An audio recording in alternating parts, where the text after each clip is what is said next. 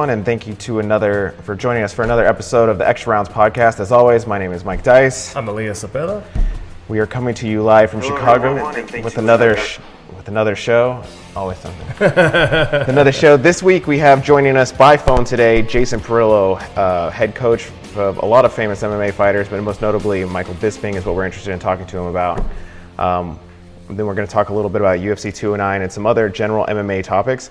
As always, feel free to add a comment in the uh, comments below uh, if you have a question or something you want to contribute to the conversation, and we'll uh, keep an eye on that. We'll we'll try to answer your questions to the time allowing and um, have an overall discussion. So, first things first. Let me pull up UFC 209. The main event underwhelming, and I think that's a big takeaway that a lot of people take from the event. What was your takeaway from the, the main event? Yeah, you know, it was interesting. We were talking a, a few seconds ago off, offline, Mike. We got, uh, we just recently got in a, a letter from uh, a friend of ours and a listener, uh, Roman. And Roman, you know, he was like, "Hey, what do you think? You know, is that the the worst UFC title fight ever?" I've seen a lot of tweets from, from other people in the media, fans, even some columns written about it. I, I don't. I kind of reject the premise. I think the premise is a little bit preposterous and has some problematic um, logic. I think it's it's so interesting and unfortunate that we talk about fight sports in a way that we don't talk about other sports. I don't know when the last time I had a conversation what the, the, the most boring baseball game I've ever watched was. Right? There's just we take it for granted in other in other sports that some games are more interesting, more titillating, more exciting uh, than others. Uh, exciting ones, it's and there's particularly thrilling ones and particularly action-packed ones, high-scoring ones. We celebrate. I got no problem with that. But this whole this whole notion of let's we got to determine what was most or least titillating and fighting is is weird because it's it's kind of exceptional in sports and it's a particularly bad sport to do it in because the consequences uh, are, are so heavy uh, in in, uh, in in fight sports. They're not playing a game; they're really um, they're playing with their lives in there. So I I really don't ever rail on fighters for being tactical or or cautious. The thing people don't understand, I think, a lot of times about professional fighters is they all want to win really, really badly, right? They all want to finish really, really, really badly. These particular professional athletes, though they're on major network television and pay per view, they don't get paid like other major sports stars, and so much of their their pay is contingent on them being exciting and them finishing fights. So they, they the motivation is there and they're trying, but it's just it's just a hard thing to do. So I think it's a weird thing we don't do in other sports. We don't say like, hey, uh, I don't know, Golden State Warriors, uh, or no, like, the opposite. Like if there's a team, Golden State is a great perimeter game, right? Let's say there's a team that didn't have a great perimeter game in basketball. You know, they, they to score they need a get to the they need they have a great post up game, right? They get one or two guys in the paint that score most of their points. They get second shots off of rebounds, and that's how they get their points. Do we rail on them and say, hey, you know what? That's not super exciting. Why don't you shoot more threes? Oh, you don't have anyone that, that hits over 20% of their three point attempts? I don't care. That's more exciting.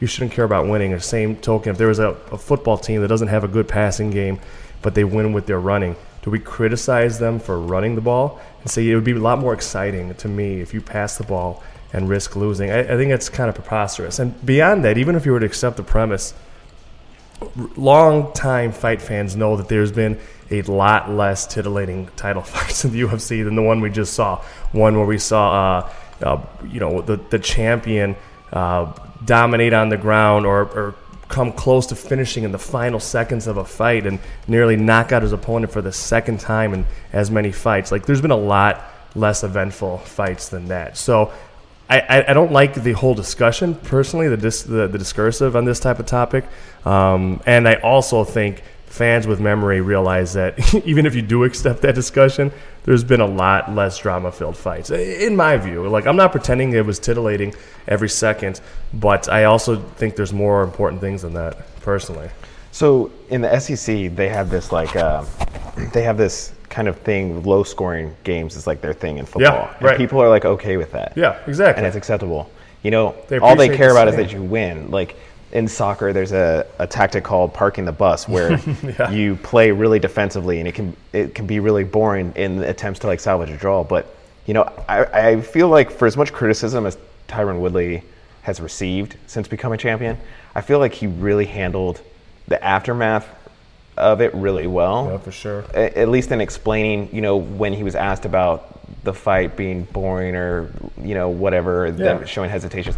I think he did a really good job of breaking down why that was. You know, he mentioned it's really hard to fight somebody back to back immediately. You know their tendencies, and uh, he pointed to something specific. He's like, you know, I knew that when he turned his hip, he was going to go for this kick.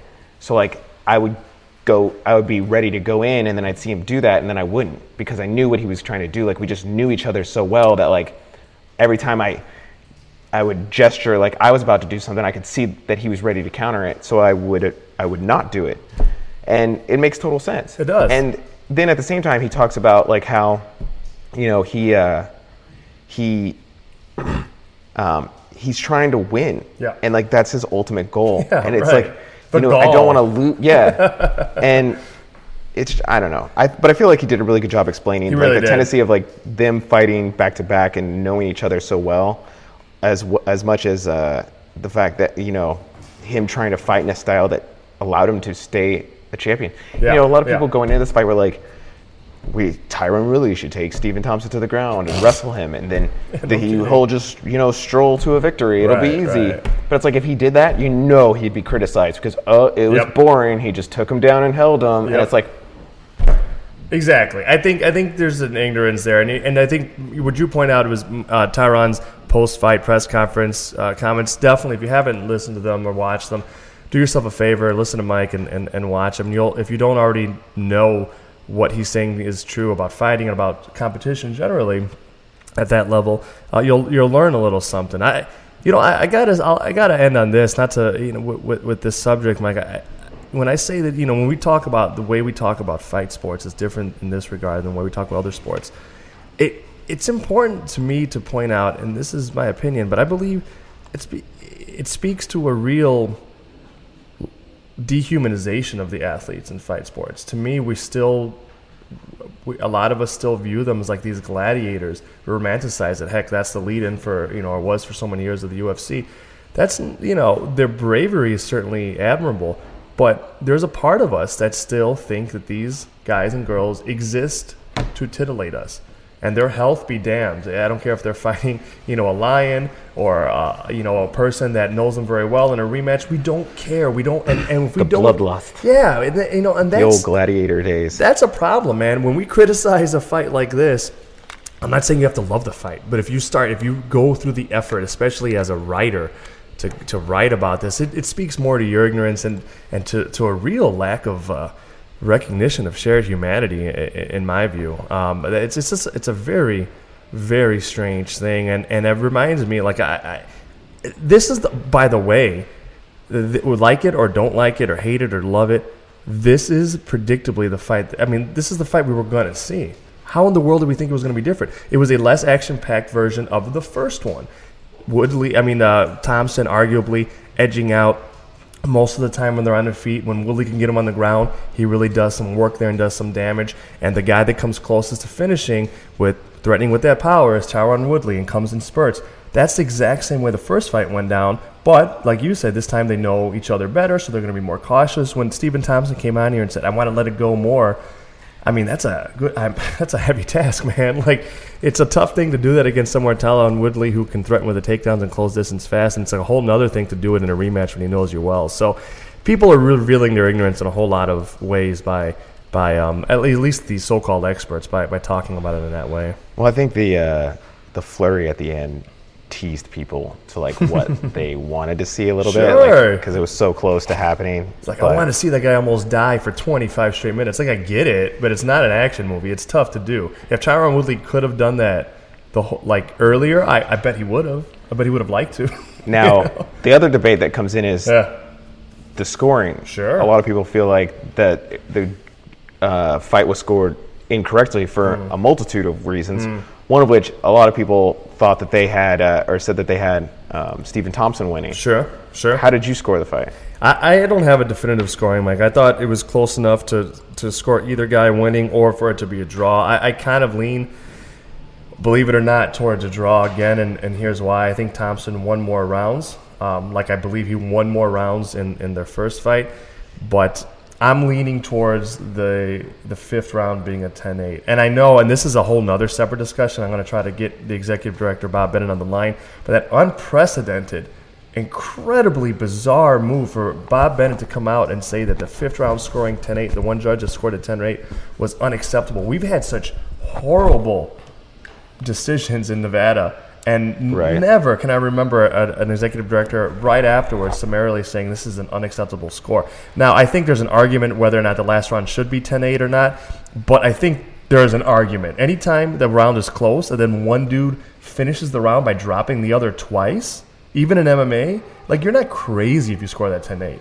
Maybe you shouldn't, but you're not crazy if you see it 10 8. So I, I- I'm leaning towards a draw. I, I'm not like I, I think it could have gone to either guy or a draw. It, it's a t- it was really tough to score. So on MMADecisions.com, which is a website that aggregates uh, scores from pundits and people, you know, media people, five of the people uh, listed gave it to Woodley, six gave it to Thompson, and then another mm, eight gave it a draw.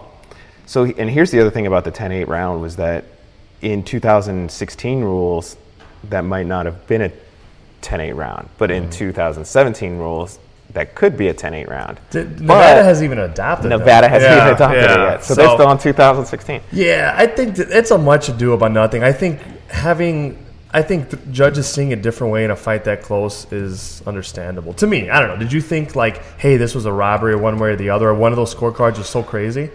No, I, I mean I felt like it was such a close fight that whichever way it went, Yeah, that's kind of the way I was thinking. I know that doesn't, that's not helpful for people or the fighters, but yeah, it was it was hard. It was hard to score for me as well. yeah. But either way, it's in the books. Woodley's retained the title. Yeah, man. What do you think's next? Do you think he waits for Maia Masvidal to clarify? Oh, good lord, I hope so. My, mean, like, I mean, at this point, Jose Jorge Masvidal is also a contender. So if he wins, if he beats Demian Maia, the hottest contender in the division, that he should get the title shot. Demian Maia should have gotten the title shot, or at least been guaranteed it as his next fight for a very long time, in my view. So um, I I would imagine. I mean, they're just what, like two, what, two months away? Like, I could see him waiting. I don't know. I don't have any insight into what Woodley would want to do. Um, maybe if they offer him someone like Nick Diaz like right away, I bet he'd take that. I bet he feels pretty confident in that matchup and that he can make money. But uh, I like to see that. I think Demian Maia, Jorge Masvidal should be next. I think Stephen Wonderboy Thompson should should shouldn't be ever be far away from a title shot again, whatever he does next. Um, but uh, uh, you could say he deserves another one, but I, I just think we need to go to the next guys. Yeah, I mean. If they didn't do the, tr- the Diaz McGregor trilogy, right? Yeah, away. exactly, But, exactly. You know, Thompson. I think the trilogy fights there, if you know circumstances set up for it well. for sure. But the uh, I don't think it'll be in the immediate, just because Mm. the, I think people there'll be a lingering bad taste for whatever reason. People really had a negative reaction to that. Yeah. Which leads me to another question about this fight. I was talking to some people about the chess match aspect of it. Mm-hmm. Some people feel like that's a cop out for a boring fight. Some people think that it's a real thing. Uh, you heard Tyron Woodley in the post fight press conference kind of talking about the signals he was getting, which Yeah. would make him hesitant in moments that he didn't want to be hesitant. What do you think of the chess match debate? Well, I mean, it's it, there's not too much of a debate. You either if you think that fighting competitively doesn't involve tactics, strategies, reacting to your opponent, and a lot of counter moves. If you think it doesn't involve that, um, you're you don't know anything about fighting. Uh, if you want to disregard that and say, "Hey, to hell with it," you, you know, you might know something about fighting, but you might be the type of fighter, let's say like a Leonard Garcia, that just doesn't care. Right? He's not going to use strategy ever, at least by all appearances. He's just going to wing it. In this which case, you're not dumb or you're not ignorant of fighting if you're that type of fighter, but you may not be giving yourself your best chance at winning and no champions ever fight without tactics, without strategy, without tailoring their approach to their opponent. We again in other sports we celebrate wins that are squeak bys, right? Won and clinched in the last second after a really close uh, thing. In other sports, even if it was a low-scoring basketball game, for example, you got 60s. You know, someone hits a three-pointer to, to finish the game, or goes on a 6.0 run, single-person 6.0 run to win it, like 69 to 68. Would celebrate that. and We forget that it was low scoring. And fighting, we don't. So, uh, to me, I think you're being very nice to people by even entertaining the idea that it's a debate. Oh no, I, there's no chess match. There's no tactics or strategy or counter moves in fighting. It's just mindless movement. Yeah, okay, that's not a debate. They don't know what they're talking about. So, building off of UFC 209, one of the big storylines reading into, uh, running into it was the feud that seemed to develop between Dana White and Tyron Woodley. They both had separate appearances on Sports Center and both said, you know, things. Um, Tyron was first, and then when Dana White came on, they repeated what Tyron said, and Dana White called him a drama queen, I think.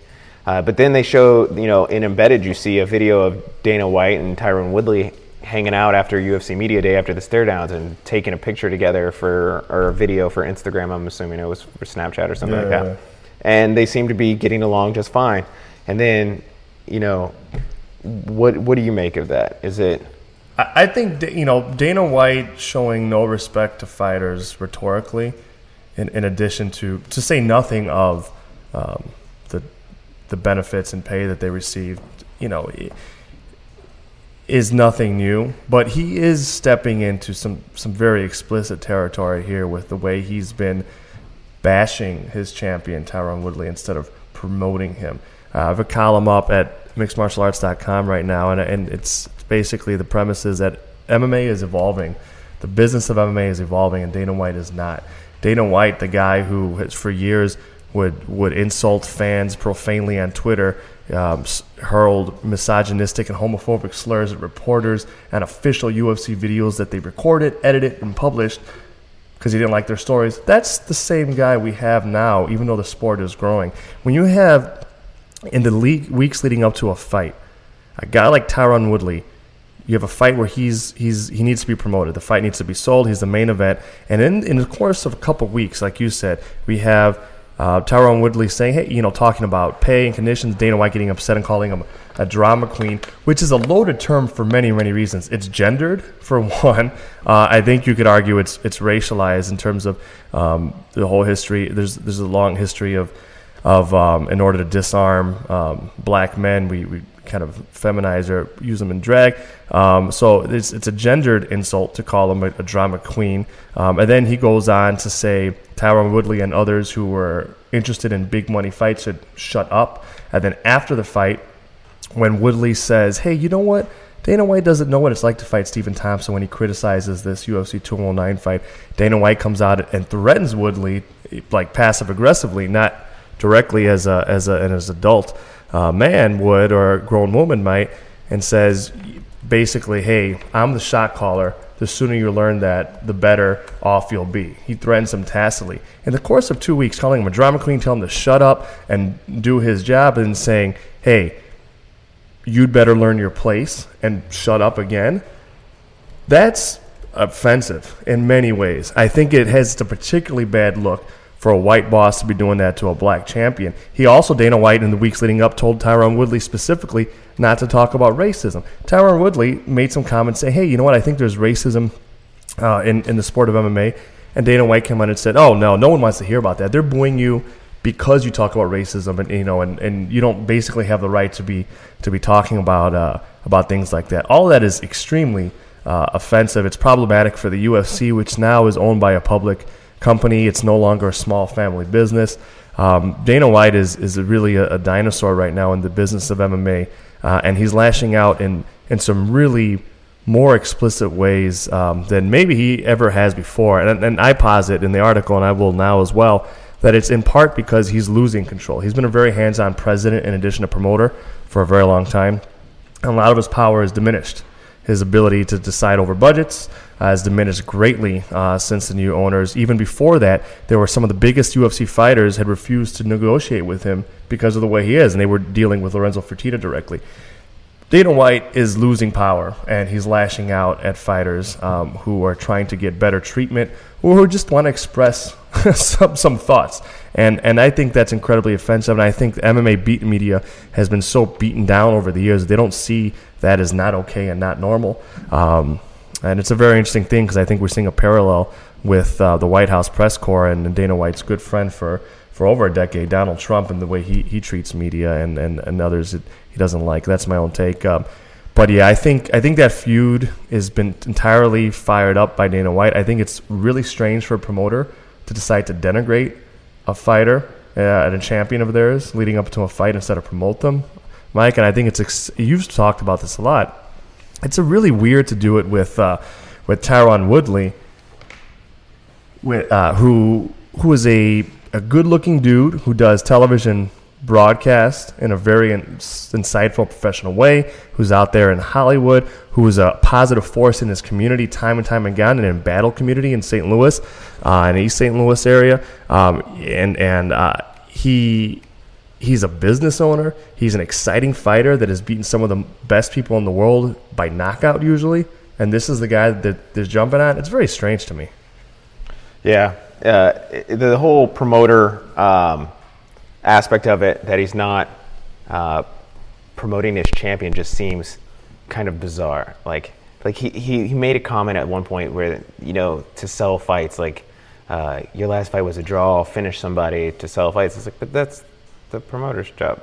It certainly is. And especially if he can't sell UFC 205's incredible draw then what the hell are you doing? Criticizing Tyron Woodley for an amazing fight with Stephen Thompson was back and forth, so hard to score. That's ridiculous. Right. I don't know. Um.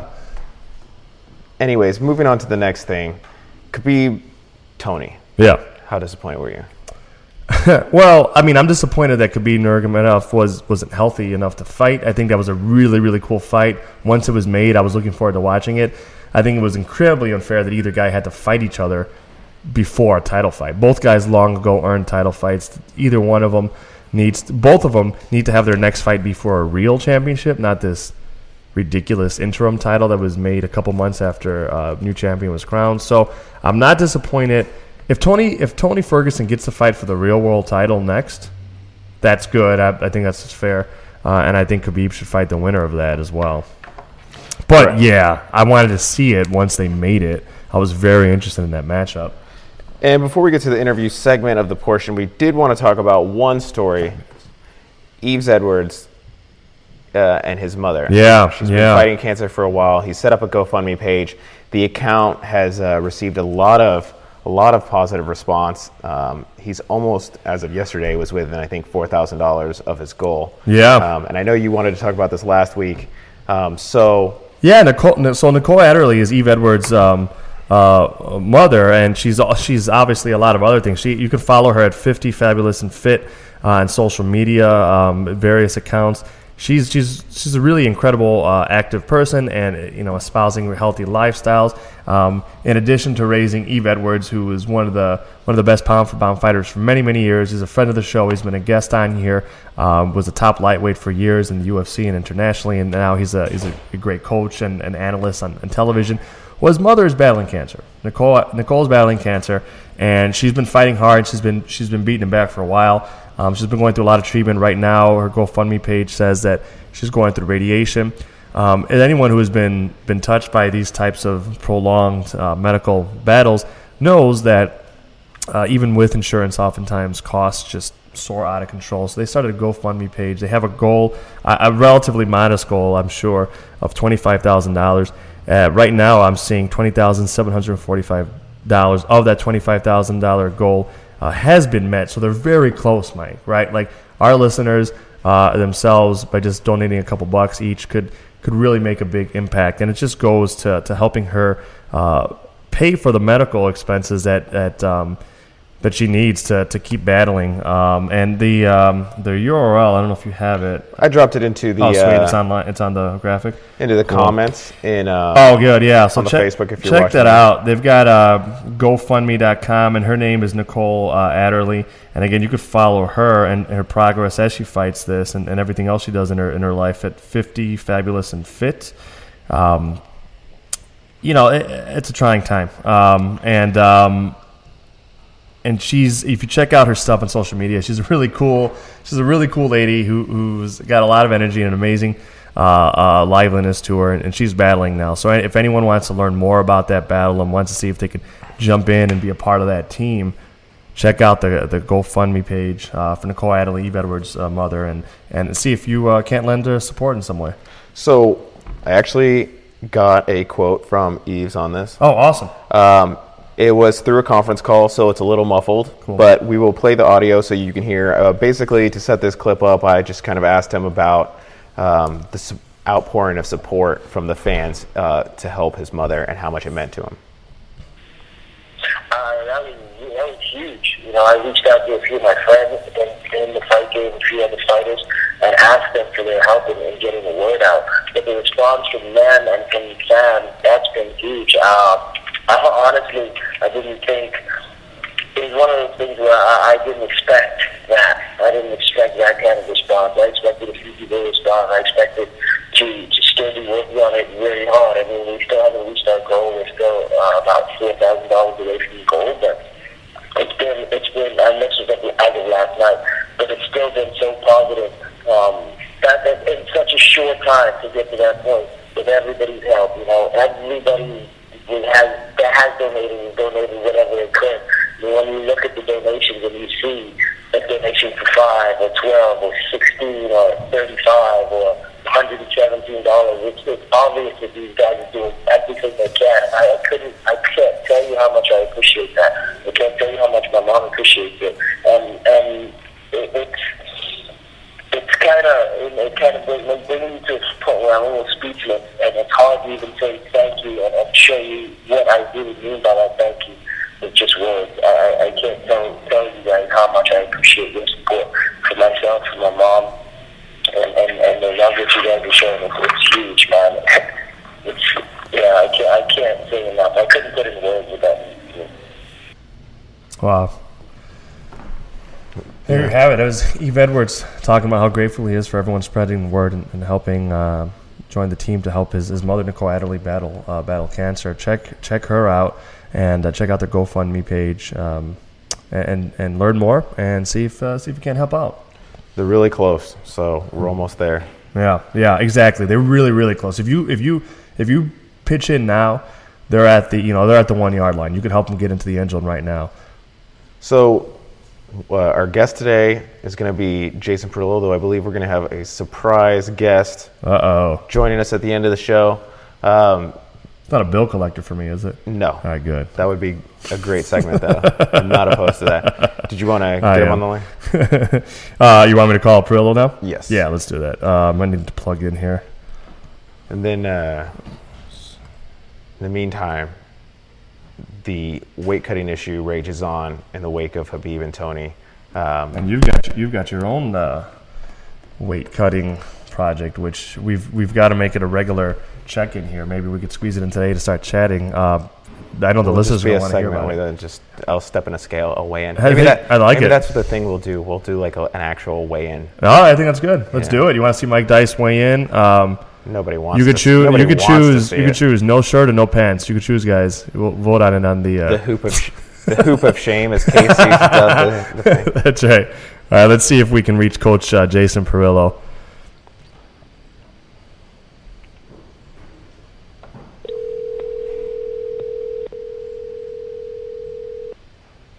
Hello. Hey, Coach. This is Elias. You're on uh, with me and my co-host Mike Dice on the Extra Rounds podcast. Thanks for making time. Hey, how you guys doing, man? Doing good. Thank you so much for taking the time out to talk to us. So you're you you were in Vegas this past weekend uh, for the uh, for the the fights, right, Coach? You know what? I didn't go to the. I was I was out there. I actually came home before the fight. Oh, no I was kidding. Coming home Saturday. Gotcha. Yeah, so I, I unfortunately I wasn't there the fights. If that's what you're were you going to ask me about them? No, well, no, but but I was just curious. Um, I did, you know, Michael Bisping was uh, was there. They announced obviously he's going to be fighting Georges St-Pierre. We're going to talk about that with you. We want to talk about uh, um, the women's featherweight division. Uh, but but before all that, I got I got to ask you, man. So I don't know how much you saw of it or how much you've chatted with with uh, your fighter, uh, uh, Mike uh, Bisping. Yeah, but when you see like when you see Bisping go off like he did at, against GSP at that press conference, or even I don't know if you saw the footage of him like just trying to I don't know they was arguing with Eddie Bravo in a hallway or in a lobby. You know, when you, but when you see Mike Bisping go into full Mike Bisping, you know, anger mode uh, in terms of verbal. What what goes through your mind? Like I know you're a rough guy when you need to be, coach, but you know I, I don't I don't see you starting the the trash talking or bullying in the way sometimes that happens. Do you kind of just do you laugh when you see him kind of get into a groove like that, going after opponents, or do you kind of like cringe? Like what what goes through your mind? It, really depends on on where we're at. You know, I mean, as far as time, time, I guess you could say. I mean, we're looking at a fight that's not going to happen for four months, Hmm. and we're looking at uh, Michael Bisping, who goes out and likes to have a really good time in Las Vegas. You know, but I, whether he, whether you know, in all honesty, that's that's how Mike's always kind of been now, hasn't it? You know, he Mike's a fighter. Mike, I I, I heard some interview about uh, uh, GSP talking about why are you so mad or something. He's talking Yeah. about trying to figure out why he's so angry, and I'm like, this what he's doing right now actually makes him happy. That's that's the confusing part. I mean, Mike is a you know, you know, Mike is a fighter. Um, uh, you were talking. I'm a coach now, and I'm a little bit older, and I, I, I I'm not the. Everybody uses different things to get them motivated, you know, and everybody's a little different, you know, and everybody talks shit a little different, you know. I mean, one of the greatest shit talkers out in the day was uh, Muhammad Ali. He definitely talked a lot of shit to people, but uh, he did it in a different way. But um, do I want had the big focus on my coach, who is Michael Bisping, has been getting to calm down, has been getting to control his emotions a little bit better, you know, inside and outside the cage because you know they kind of go hand in hand, you know, sometimes. But uh, this weekend I could laugh off because Mike was just having a good time. You know, if if you ask me, that wasn't. I mean, you know, the intensity behind it. You know, attitude, you know, was probably intensified by a, a fun weekend in Vegas. You know, I don't know how many people go out. If you've ever been out to Vegas, you know, it's a, it is a city of sin. You like to have a good time out there and let loose and relax. And uh, you know, Mike's one to do that. No, that's And insightful. uh, as as far as shit talking, you know, that's what he's going to do. I mean, it got a little aggressive, and and you know, GSP too. He's not a shit talker. You know, he's never been his style. That's just not. He actually, you know, is always, you know, you know, played the the right political role with you know with how he handles himself, and um, you know, Mike might like to have a little good time with that too. At the same time, Mm, you know, mm. this is a big fight for Mike, and Mike and Mike, you know, Mike's you know always down to sell a fight, and and you don't even really have to ask him because he's a fighter. That's why he sees the guy that he's supposed to fight. He's going to get intense every time. Go back and watch any of his weigh-ins or anything. He's intense with everybody. Yeah. You know, the funny thing is, is that back in the day, give you a little example, we were lined up to fight Mark Munoz. Um, that fight ended up falling out, but I'm thinking about that. We'd laugh at the gym. I, I would laugh. I said, "Okay, what the hell are you, are you going to say to Mark Munoz? You know what I mean? You know Nicest Mark guy in the world, yeah. Nicest guy. Everybody in the sport knows Mark Munoz is the nicest fucking guy in the world. And I'm thinking to myself, fuck, we're in a pickle here. We're a little bit of pickle. I but but he's going to figure it out. If I know Mike, he's going to figure out something, and something's going to come out. He's going to notice something. He's going to talk a little shit, and that's just the way he is. Now, the the fight it's that that actually is really awesome insight, coach. The fight itself, I haven't talked to you about it yet. We're about to. I haven't talked to George's coach Firas Zahabi about it yet. I hope to talk to him at some point too about it. I could be wrong, but I feel like this matchup. I know Mike is, is has talked about he feels a little disrespected and because they're they're you know all of a sudden George wants to fight for the middleweight title and I get that and I definitely want you to comment on that if if you want. But I feel like what's so interesting about this fight and what's so fair about this fight is that I get the feeling both camps like this fight, right? When I say like it, meaning uh, we think this is a good one. Sure, it's going to make everyone money. Wait, wait, wait, wait, wait. wait. You you you cut out real quick. Oh, you just repeat yeah, that? I yeah. apologize. No, it's okay. It cut off. I was saying that I get the feeling, coach, that this is a fight that both sides like for themselves, which is interesting, right? Um, usually, when we, Right. you know, when you talk off the record to people, you know, you get some honesty on like, you know, the the threats in that fight or what they what they really think about the chances. But I could see Mike Bisping and, and you saying, you know what? George hasn't fought in three years. He's not as young as he as he was. He's taken more and more damage in his last three fights, uh, and he's smaller than us. I could see George saying, you know what? Um, Michael Bisping's not as big as other middleweights. Michael Bisping's also older than me, and maybe um, you know he. I, I have confidence if I wrestle, I can be disciplined. So I feel like both sides probably like this. We'll get George's side later. Do you like this matchup, and, and, and why? One hundred percent. I mean, you know, middleweight, you know, a stacked division is a tough division, and I've said it every time. Michael will fight anybody they put in front of him. Um, you know, they want to put Georges St-Pierre. You know, Georges St-Pierre. You know, I think this is a fight that he won. I think. I think his negotiations, as far as coming back, what I, what my thought process is on it is that you know his eyes have always been on Michael Bisping. You know, just like a lot of fighters' eyes, because you know, in all reality, is is is there a situation where George may maybe would have a hard time making 170 nowadays? I don't know. You know, maybe you know maybe he trusted IVs back in the day. I'm not saying he hmm. did, and I don't know if he did or didn't. I'm just I'm just thinking out loud. You know, in, in speaking to you, trying to answer this question for yeah. you. But you know, uh, everybody thinks they get. For some reason, people think they could be Michael Bisping. You know, he, and they you got to remember he is champion of the world, and the reason why he did that is he knocked out, you know, one of the pound for pound top guys, you know, last year, and he he's beaten some some incredible fighters, you know, and, and, and it's it, of course it's disrespectful of. It was disrespectful to you know come out of three years and want to step up a weight class. It, it, I shouldn't use the word disrespectful. That's probably not the you know it's you know, it, he obviously feels it's a fight he can win. Mm. George feels he can win this fight, and we feel we can win this fight. I mean, pretty much what you, how you open this question and, and, and how you ask, ask this question, you know, is exact right thought process. You're exactly right. I think both sides are really happy about this fight. You know, we're extremely happy because you got to remember, Mike's been campaigning for a title for ten years.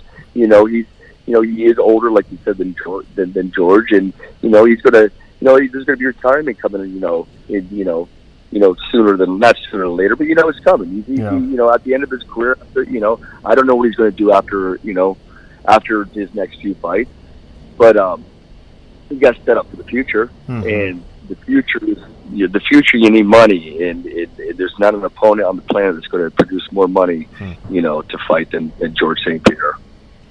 What was your? If uh, we're curious, I want to switch gears here to Cris Cyborg Justino, another one of uh, one of the fighters you coach and spend a lot of time with, uh, have a big role in. Um, now that I mean the whole the whole USADA situation and how that came up when it did and how it melted away when it did is is its own conversation that you know it's its own thing. But now that it has melted away, so to speak, what what's her what's her mood been like? I mean, I imagine it's just been a, such a crazy roller coaster over the last year or so. What's uh, what's been the spirits? Uh, what's her spirits been like? What's what's what's Team Cyborg feeling like now that uh, it looks like there's a featherweight division and she's going to be cleared to fight in it uh, in the UFC? Oh, she's excited. Yeah, it, it, like you said, it's a roller coaster a roller coaster ride for sure. Especially you got someone like Cris Cyborg, who is definitely a phenom. There, I mean, she's a she's a special athlete, and uh, you know, a fighter that will generate over the course of time a lot of attention. I mean, she's she's she's fun to watch, and uh, the fact that we got something, you know, I did. I, I've been alongside with her campaigning for this featherweight division for a long time. You know, trying to, you know, as far as emotional roller coasters, you know, because there's a lot of ups and downs she has fights. I mean, for the, for the last five six years with this girl, I mean, there's you know we've had eight opponents pull out. You know, it, hmm. just getting the fight alone was was was a, was a battle. You know, a lot of times, and uh, now that you know the the biggest promotion of the game, the UFC, has opened up the doors to that 145 pound division. I mean, it, it, it's sanctuary for us. It's ah, here we go. You know, this is what this is. All the hard work over the years has paid off, and uh, you know, now, UFC will get you the fight. You know what I mean? There's, there's, there's going to be, you know, girls are going to be coming. Everybody wants to be in in, in that uh, promotion, and um, you know, for me, I just want to get the fight. Mm-hmm. I, I know Cris is going to win. I just want to make sure you know we got the opponents, and uh, you know, like the, the featherweight champion right now, uh, we don't have her right now. We, you know, she's not there for us right now. You know, unfortunately. So, um, did you guys find some, find someone else? There's, there's, there's going to be so Yeah, well, hopefully that. Well, that's that's what I'm hoping comes into mm-hmm. play. I mean, you know, we can't sit on the shelf and wait. Mm-hmm. She's going to fight. That's what she does. You know, and it, it doesn't do us no good to sit back and, you know, and you know, who who knows how long we'd have to wait on that too. You know, the, this girl. What, what I heard, what, what I heard in her in her speech after her fight, she already premeditated that everything that happened in that. I mean, as soon as Cris Cyborg's name got brought up, she went straight to hand surgery. You know, and yeah, I don't blame her. I, I'll be honest with you. I don't blame her. I, I don't blame any girl for not wanting to fight Cris Cyborg. You know, it's gonna. You know, you're, you're biting off. You know, probably more than you can chew if you want to step in the cage with her. I don't want to scare anybody off because I want somebody to fight her. Yeah. But uh, you know, is that going to happen? Are we going to find the opponent? I believe the UFC has the capability to make that happen. There's no doubt in my mind. That's awesome. Well, Coach, we really appreciate you taking this time, man. You know we're gonna bug you again sooner than later to have you on again. So we'll, we'll cut you loose now, so we don't you don't get sick of us, man. But thanks so much. We've been on with Jason. Hey, How could I get sick of you guys? How the fuck could I get sick of you guys? You're possible. Thank you, J- Jason. Before you right, before you go, if there's any anything you want to shout out, uh, any any anybody things coming up, feel free to, or anywhere people can can find more information about you or a fantastic uh, Ruka Sport Gym. Feel free to drop a line now. Yeah. Yeah, Ruka's. You know, check out at Ruka Sport, man. It's it's it's uh, that's my gym down there. But they got it's a clothing company as well, Ruka, and, and they got they got some pretty cool shit. I'm at Parillo Boxing. If you want to check me out? I'm not very exciting, but you can check me out if you want. He is exciting. He's just not good at tooting his own horn. Jason Parillo, Coach, thank you so much for being on with us, Cheers. Have a great day, guys. too. He, he only gets quiet when you ask him to like hype himself up. Right. he's really good at hyping up his team, and then it's like, pitch you, and he's like, I'm just the guy. yeah, yeah. Ruka Sport But that's what you. That's too. like, you know, that's very rare amongst people. It is, and I think that's- that's a good quality. It is, and that's the type of coach people uh, should should look for. One who isn't trying to get themselves attention. It was like pulling. Now he comes on, and we have a relationship with them. I did some work with him over a year ago, but at first it was like pulling teeth, not to talk to him, but to get him to go on record and like, you know, hype up stuff. Like he just he likes to train his fighters, which is awesome. Yeah, it's uh, it's certainly interesting, and he provided a lot of in, you know insight. I think Michael Bisping's such like a character, and he was describing it so Yeah. um, Yeah. carefully the way that he is. You know, you bring up that video of that confrontation from the World MMA Awards, which I'd love some more context about what that was about. Like I've watched the video, and We it seems like we should call Eddie up, Yeah. Eddie Bravo, and see. Mike Bisping does not like me, so we can't get him on the show, but we can get Eddie Bravo to talk about it maybe. Yeah, it just, I mean, like Eddie Bravo seemed like he was talking him down, and Bisping seemed really upset for whatever reason it was. Really- But it seemed like it was something that stemmed from before this. Like it was like him, Bravo, being critical. I'm assuming on the Joe Rogan It podcast. seemed like it, right? That's what I, that's what I was guessing too, Mike. But- Yeah. uh, very interesting um, situation, and but I think he did a good job kind of explaining like the perplexities of it. Yep. You know, the other thing is like he, you know, and he sits there and he, he's being so polite, and he's like Georges St-Pierre is not a trash talker, but it almost felt like George was doing just as much trash talking during that press conference that as anybody else was. Yeah, Uh, yeah, yeah. Michael Bisping or whoever, and part of that's because like the whole the him throwing out that him smelling like alcohol thing. Like that, that blew my mind. Well, first of all, when he started saying that they were across the dais from each other, So You might have been able to smell it. that you would have had to really smell like alcohol. You might have been able to smell it, Mike. But Did maybe. see, did you look at that video like- with Eddie Bravo? I'm getting Mike Bisping to hate me even more right now. By the but, way. well, no, no, I'm not talking about that. I'm talking about when it was George de St. Pierre, oh, that, that he and they were on the press alcohol. conference. Well, Yeah. George uh, GSP was saying that to Bisping. No, exactly, and that's thing. what I'm saying. So I think, like like Parillo was saying, he likes to have a good time. Four months out from a fight, as disciplined as he is, Also- training camp, he likes to have a good time. Don't want to read too much into that. Yeah. But that was a very specific timeline. Yeah, yeah, yeah. which for those of you at home would put you right around the July UFC 213 Yeah, card. no, that's true. That's true. So that I didn't even perked up my ears. It. I was I like, think about that. Yeah. four months, and I said March, or, April, May, June, July. Yeah. Yeah, well, they don't want to put it in Poughkeepsie in February. That's for sure. So that's true. Yeah, that's that's a good point. Or the. Wednesday card after. That's right. Wednesday FS8. No, I, probably not going to happen. So uh, while we were doing the show, Albert Morales, who fought at UFC 209, he fought on the uh, Oh, yeah. on the prelims. He was he was watching, which was awesome to see that he was watching, and, he, thanks for and he watching, said, brother. "Good stuff, guys." Uh, so I shot him a message, was like, "Hey, if you want to jump on, feel free to call or whatnot." So I think this might be him actually Hell right now. Hello, Hello, is this Albert? this is Albert. Hey, thank you so much for uh, joining in. We love having surprise guests on like this, and thank you so much for watching. Yeah, man. How you Yeah, feeling? man, all good. Amazing, man, amazing. I was just listening to your uh, conversation with Coach, man. I, I- I have no idea that you guys just popped up on my news feed. I was like, yeah, let me give you guys a listen, and that's the good stuff. Well, now you know, man. Yeah, uh, Coach Parillo's been on a couple times. I've been down there at uh, at Ruka Sport. We did some videos and did some training. He's he's just a phenomenal mind, and he's kind enough to come on uh, and, and let us bug him for a bit. But uh, but yeah, we're really really amped that you're listening and watching now. Now you got to make it a habit, Albert. Now we're gonna check up on you and be like, dude, it's Wednesday. You watching again? Are you listening? Yeah, definitely, definitely. And you know, like I love listening to coaches, man. Like picking their brains apart because you know they're the guys who coach, you know, who coach us, who teach us everything, man. They're like, I, I consider my coach like my father, you know, Mm. like a father figure.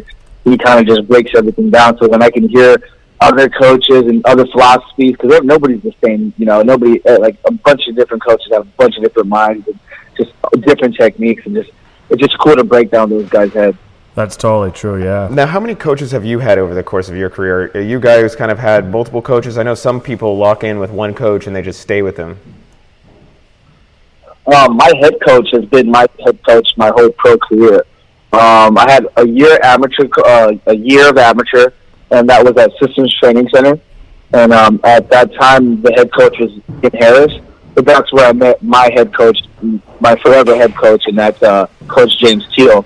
And um, he's been my coach. He'll be my coach till I die um, for MMA and everything like that. Uh, I have a, another. My other coach is Coach Kenny Johnson out of Black House MMA, and then my jiu-jitsu coach is Andre Vasconcelos from Carlson Gracie team. I like the the forever coach. That's, Yeah, man. I'm sure he appreciates you calling him that too. I, I, I gotta, I gotta ask, how did it feel?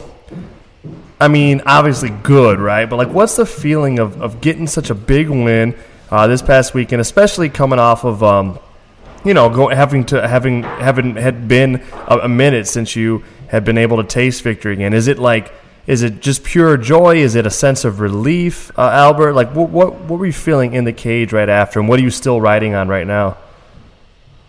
all the above, man. It, it, it, joy, relief, accomplished, just everything. Like, yeah, sure. Like, winning is winning. Like, like it, it, it, it's everything. In reality, it's not everything, man. Um, like, like we all want to win, but it's, it's, it's. I feel like coming back from, you like you said, I. to- I, I got a draw my first fight, even though I still think I, I won that fight. I believe I won that fight. I still got a draw um, and then a loss to Thomas Almeida. That's that's you know I didn't get my hand raised two times in a row. It, it, it kind of messes your head up a little bit. So to be able to come back from that, you know, it, it was it was it felt like man, it was just a relief for sure. And then and you know, first UFC win, it just feels like, come on, dude, I, I, like. You know, you start thinking, are people thinking, are you are you ready for this? Did, did you come in too early and, and all that stuff like that? And I know I belong here, so I just have to constantly kick my own ass and tell myself, yo, stop, stop, stop, stop, and just go and train. And you're going to be the best. You're going to fight. You know, you're you're going to take everybody out and just continue to push, push, push. Now, you, you kind of uh, mentioned it, but did you, so did you feel like your back was against the wall going into this fight? Um, I put my, I, I, guess I put myself against the wall. Um, you know, realistically, man, I'm in the UFC. Uh, the UFC is filled with the best fighters in the world, uh, hands down. Like you have other promotions out there that are filled with talented fighters, also. But I think UFC, no matter what, is at the end of the day, that's where the best competition in the world is. So anybody competing, even if you're losing, you're still competing. You you've gotten there. You're you're one of the best in the world. Everybody's good. Anybody can win any given night, and that's what people don't really understand. Um, even even Andre is his debut. He obviously belongs there. He's a C, uh, CES or I forgot what the organization is, but it's one of the bigger organizations in the world. He's that champ. That means he's the he was the best. You know, outside the UFC, he's one of the best. He belongs there. So, like, in reality, man, we if we if we put the extra pressure on ourselves, but you know, this shouldn't really be pressure, man. You're out there fighting the best in the world, so so if you put pressure, that's on you. But I definitely put myself against the wall because I feel I perform the best when my back is towards the wall, when I have to overcome adversity, when um, when I just got to show up, man, and, and shock the world. So I, I put myself against the wall for sure. Now, you are kind of in a, in a maybe unique situation, I think, because you have um, at 10 or just under 10 pro fights, but you fought in, you know, the biggest MMA organizations already in the world Bellator, UFC, World Series of Fighting, um, the British one, I can't remember the name of it, and, uh, you know, RFA, World Series of Fighting what's what's the you know is it kind of just the same routine in, amongst all these organizations or is like you know the UFC just feel like a different mm-hmm. pressure mm-hmm. altogether? Um, for a while, I, I I told myself that you know it's it's it's it's all the same. It's all the same. In reality, I guess it is all the same. But man, you know, it, it's something different walking out into that octagon and hearing Bruce Buffer Bruce Buffer scream your name and you know um, just the way the, the the the UFC is so you know tightly run. It's like a machine, I say, man. Um, you got great workers that make sure everything runs smoothly, where you don't have to worry about anything but making weight and and and just staying on point and media. And it's just it's it's just a it's just an awesome machine. I, I I call the UFC like a machine, man. Um, and it's yeah yeah definitely the, the, it, it is it is a um, a change for sure. Hmm. Now, when they you're sitting in that uh, you're sitting there waiting for the judge's decisions to be read, and you can tell it's going to be a split decision. Did you get nervous in that moment at all, or did you feel confident? Um, uh, I, I I was nervous, man. As soon as I heard that it was a split, I was like, I, I don't believe this. Uh, you know, I was confident I won the fight before before I heard the split. But when there was a split, I, I, got a little nervous. I was like, dude, not not again, man, not again. I can't. I can't experience this again. I know Andre was tough, and I and I do give him the second round, but there's no way he won that fight. Um, yeah, so I did get nervous, yeah, for sure. So you get your first UFC win on a pay-per-view event, no less. How do you celebrate? You're in Vegas. Do you, do you just go home and rest? Do you party? Did you stay and watch the fights? Well, we definitely stayed in Vegas and watched the fights. Um, my my wife and my coach's wife, uh, they, they go to every fight. You know, they get tickets to everything, so they they, they, were all good. They got kind of tired and, and they, they had to leave. So me and my coach stayed. Me and my coach just stayed and watched as many fights as we could before we started getting hate texts. As soon as we started getting those texts, you know, we had to dip. Um, but we still watched the fights. Uh, we found a sports bar that was actually showing them uh, and, wa- and watched them there. Um, but usually I go I go home and chill. But for so, you know, my manager Jason House from Team Iridium is the best manager in the world. Got us into this really really exclusive club, and and they and they got me a little drunk for the first time in a while. So um, it, it, it, it was it was definitely a, a, a sure. That seems so crazy to me that you could compete on a card, win a fight, and then go to a sports bar and watch the event fill up amongst Vegas. the people who are just watching you fight. yeah, it's crazy. That right? has to be a bit surreal. Yeah, I bet. Like, no, I wonder like yeah. how many people sitting around you had eh, you know were, were, would think to look and, and say, hey, do I recognize that guy next to me? Was that you know was just fighting earlier in the card? They probably had no idea they were watching with a UFC fighter. Yeah, you know, I had a couple guys at the bar kind of say what's up and uh, and, and, and, and he pops on my fight, but um, yeah, dude, you know, at the end of the day, we're normal people, man. I remember uh, before I got signed to the UFC, I was walking uh, in, in the mall. I live in I live in Torrance, Bay Torrance. I was walking in the mall and uh, I saw Fabricio Werdum walking down the freaking mall. And dude, I see him and I'm um, like, yo, that's the heavyweight champ. He was the champ at the time, and I'm freaking out but then I'm realizing I'm the only one freaking out. You know, so it's kind of it's kind of crazy. That's awesome. So you got your first win, jitters or whatever is in the past. Now you're looking towards the future. What's next for you? Is there you know a specific fighter that you're looking for? The the, the only specific fighter that I'm looking for is Thomas Almeida. You know, mm. um, realistically, I don't see that fight happening anytime soon because he's on his own path. You know, he's and and I'm not and not I know they're going to want to give me a couple guys before that or anything like that. But I, I, I'm letting it be known. He knows. Everybody knows that I want Thomas Almeida. I want a rematch. All respectfully, you know what I mean. I just that's just the first loss that I've ever had, and and I want that back. I feel like I need to come full circle around that, and then you know make my way to the title. If he has a title at the time, then. But at the end of the day, like right now, the only thing I'm focusing on is you know I want that rematch with Thomas Almeida, and whoever comes my way, who comes my way. How lo- uh, how quick are you looking to get back into the cage? Man, I'm I'm ready to go next week. You know, um, I'm I'm I'm hoping for Anaheim. Realistically, um, I, I came out with no injuries, nothing like that. 100 percent ready to go. Um, uh, I was going to go back to train Monday, but Coach Kenny Johnson at Black House said no, get your ass home. and just Coach Hamilton. Yeah, you know, um, that's that's the, one of the biggest things is that uh, you know, training. I train about eight hours a day, and um, I don't get to spend time with my two girls and my wife as much. So it's kind of hard for me. I, I, I was kind of joking with my friends. I was like, "Yo, man, I don't know how to be a dad," you know. So it's like I'm over here messing around with my baby, and like it's kind of weird, but not training. But it, it, it's good. It's good. It's definitely good to spend some time with her. But I, I'm hoping for Anaheim. I was going to ask UFC 214, too far out or you know the right event? Um, two fourteen is well. That's the Anaheim Yeah, it's card Anaheim one, in yeah. late July. Yeah, that'd be cool. Yeah, that's what that's that, that's what that's what I want. Uh, I want it because I want it because it's close to home. I know I definitely know a lot of people in LA and and, and you know the valley and all, all over. They're, they're all going to want to come and you know. If I was the UFC man, I would I would I would book me. I'd book myself. I'd book I'd book Brian Ortega. Um, you know, Alan Jouban. I'd book all the all of LA guys and let's just come out there and blow that card up because you know, I come to fight, Brian comes to fight, Alan comes to fight. There's so many good fighters out here. Like, you know, just stack our squad up and let us fill out the show. They can, they can almost do like you know they do the three night cards. They can almost do that in like Southern Oh, California. they There's a lot of gyms could. there. You could do a two week long thing in, in SoCal, man. Well, Albert, Yeah, man. Like, it, it, go what ahead. That? Go ahead. No, I was just gonna say, yeah, I feel like SoCal for sure, especially like this little hot spot, man. We got Kings, Blackout, so many stacks, Muay Thai, so many gyms out here that are just, you know, we can we can we can sell out many cards, man. Well, thank you so much for uh, calling in. We really enjoyed having you as kind of a surprise guest, and congratulations on that win. It was Yeah. uh, exciting to see.